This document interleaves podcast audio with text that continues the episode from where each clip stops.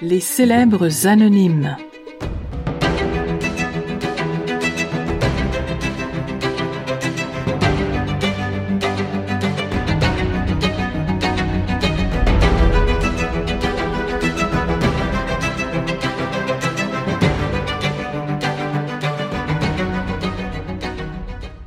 Il y a des objets, des artefacts qui traversent les âges, qui peuvent sembler anodins, mais qui, après étude ou remis dans leur contexte historique ou culturel, peuvent se révéler d'une grande importance. C'est le cas de ce que certains ont appelé le disque de Satan, une galette de bois qui ressemblait à une tranche d'arbre sur laquelle on avait tracé un long sillon. Ce disque de bois s'était retrouvé chez un brocanteur en Floride. Il avait failli être brûlé dans un feu de joie d'une famille de hillbillies habitant les bayous de Jacksonville lors d'un rassemblement des membres du Parti républicain, mais le fait qu'il y ait un long sillon gravé sur un seul côté avait intrigué un des invités qui l'avait fait parvenir au brocanteur en question. N'ayant pas réussi à le vendre, mais toujours convaincu qu'il avait en sa possession une pièce importante, il l'avait envoyé à Jake Miller, chercheur au Botanical Research Institute of Texas. Intrigué, le chercheur mit quelques mois à étudier la pièce en question. Il s'agissait d'une vieille espèce de platane du Moyen-Orient, probablement issue de l'ex-Yougoslavie ou de l'Albanie à l'époque byzantine. En effet, le platane du Moyen-Orient avait plus de teinte rose que son contemporain méditerranéen. Selon les notes de Miller, le disque avait visiblement une connotation religieuse ou, à tout le moins, était lié à une croyance ou à un dogme de l'époque. Mais comment cette plaquette de bois, provenant des Balkans et datant d'une époque qui débute au Ve siècle, a-t-elle pu se retrouver dans les bayous floridiens? Pour le début de son périple, on ne peut que proposer des théories. L'Europe ancienne s'est construite à coups de conquêtes et de conflits. On peut supposer que le disque s'est retrouvé en Espagne à partir de l'ancienne ville de Constantinople, maintenant appelée Istanbul. Affaibli par les croisés lors de la quatrième croisade, l'Empire byzantin a été envahi par l'Empire ottoman, guerre marquée, entre autres, par la chute de Constantinople. L'Empire ottoman, ayant des ramifications partout en Espagne, mais surtout autour de la Méditerranée, le disque a sûrement été transporté en Espagne comme un trophée pillé à l'Empire perdant. Mais tout cela n'est que pure spéculation. Premièrement, il n'y a aucune trace écrite qui atteste cette affirmation et, deuxièmement, pourquoi une plaquette de bois aurait été emportée comme un trésor.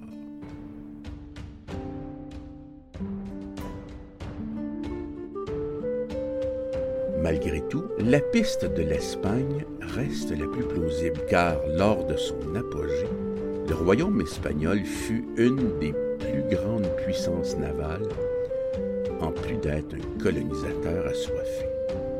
Dans ces conditions, il est fort possible que le disque de bois ait pu servir d'assiette sur un des bateaux de l'Armada dans un de ses voyages de ravage colonial.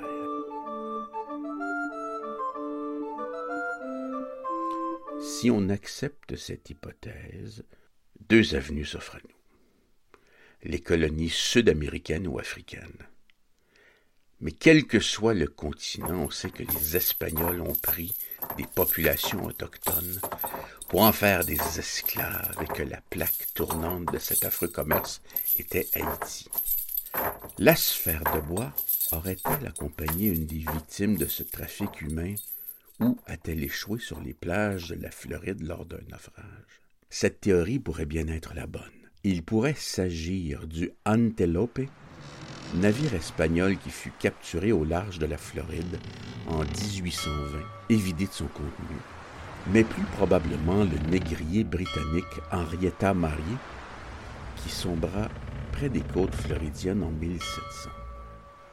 D'ailleurs, lors de la découverte de son épave en 1972, plusieurs artefacts ont été ramenés à la surface, dont le journal de bord du capitaine. Le manuscrit étant presque entièrement détruit, les notes ne nous apprennent pas grand-chose. Cependant, dans les rares passages lisibles, le capitaine écrit qu'il entend des sons qu'il n'a jamais entendus avant, qui lui glacent le sang. Il parle de mystérieuses disparitions, en plus de sentir la présence d'une entité invisible, non palpable, mais néanmoins maléfique. De retour à notre époque, le botaniste Jake Miller a étudié le sillon creusé dans le bois. Après quelques mois, il a compris que les rainures devaient être porteuses de son. Il a essayé de le faire jouer sur une table tournante et un gramophone. Il n'a rien entendu, sauf un gros grincement intolérable. En plus de ne pas avoir le bon outil pour lire les informations que détenait la longue strie dans le bois, il a compris qu'il n'utilisait peut-être pas la bonne vitesse de lecture. Miller s'est mis à la recherche d'un spécialiste en son ou en acoustique. Il est entré en contact avec Nigel McAllister, étudiant en acoustique au Edinburgh College of Art en Écosse. Après une longue conversation où a senti le grand enthousiasme de McAllister, tout en essayant de déchiffrer l'accent écossais, l'Américain a fait parvenir la pièce de bois dans la capitale écossaise. Après avoir travaillé à temps perdu sur le disque de bois, McAllister s'est senti envahi d'une mission presque mystique. Après avoir étudié la forme en V des sillons, il a compris qu'il devrait mettre au point une aiguille de lecture bien spéciale. Il a utilisé trois aiguilles assez robustes pour ne pas se briser sur le bois.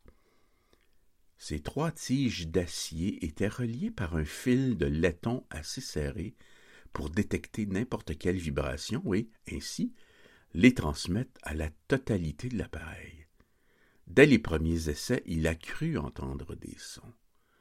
Mais le défi consistait à déterminer la vitesse idéale du disque. Un vendredi, il est parti avec tout son attirail pour travailler toute la fin de semaine. Ce fut la dernière fois qu'on vit Nigel McAllister.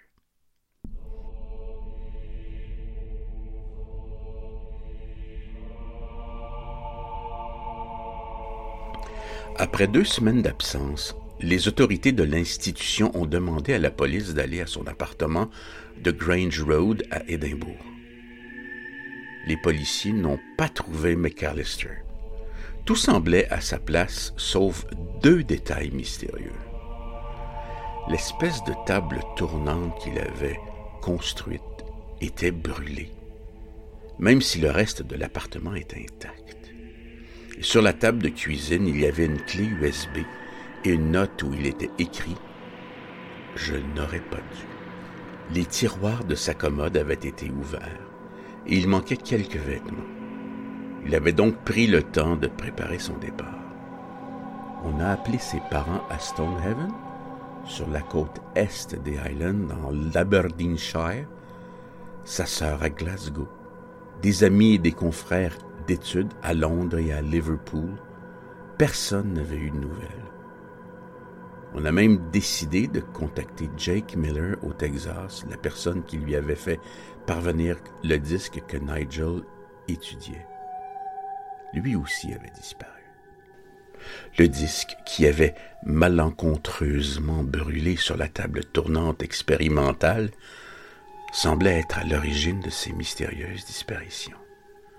Le local du brocanteur qui avait fait parvenir le disque à Miller était fermé car son locataire avait lui aussi disparu.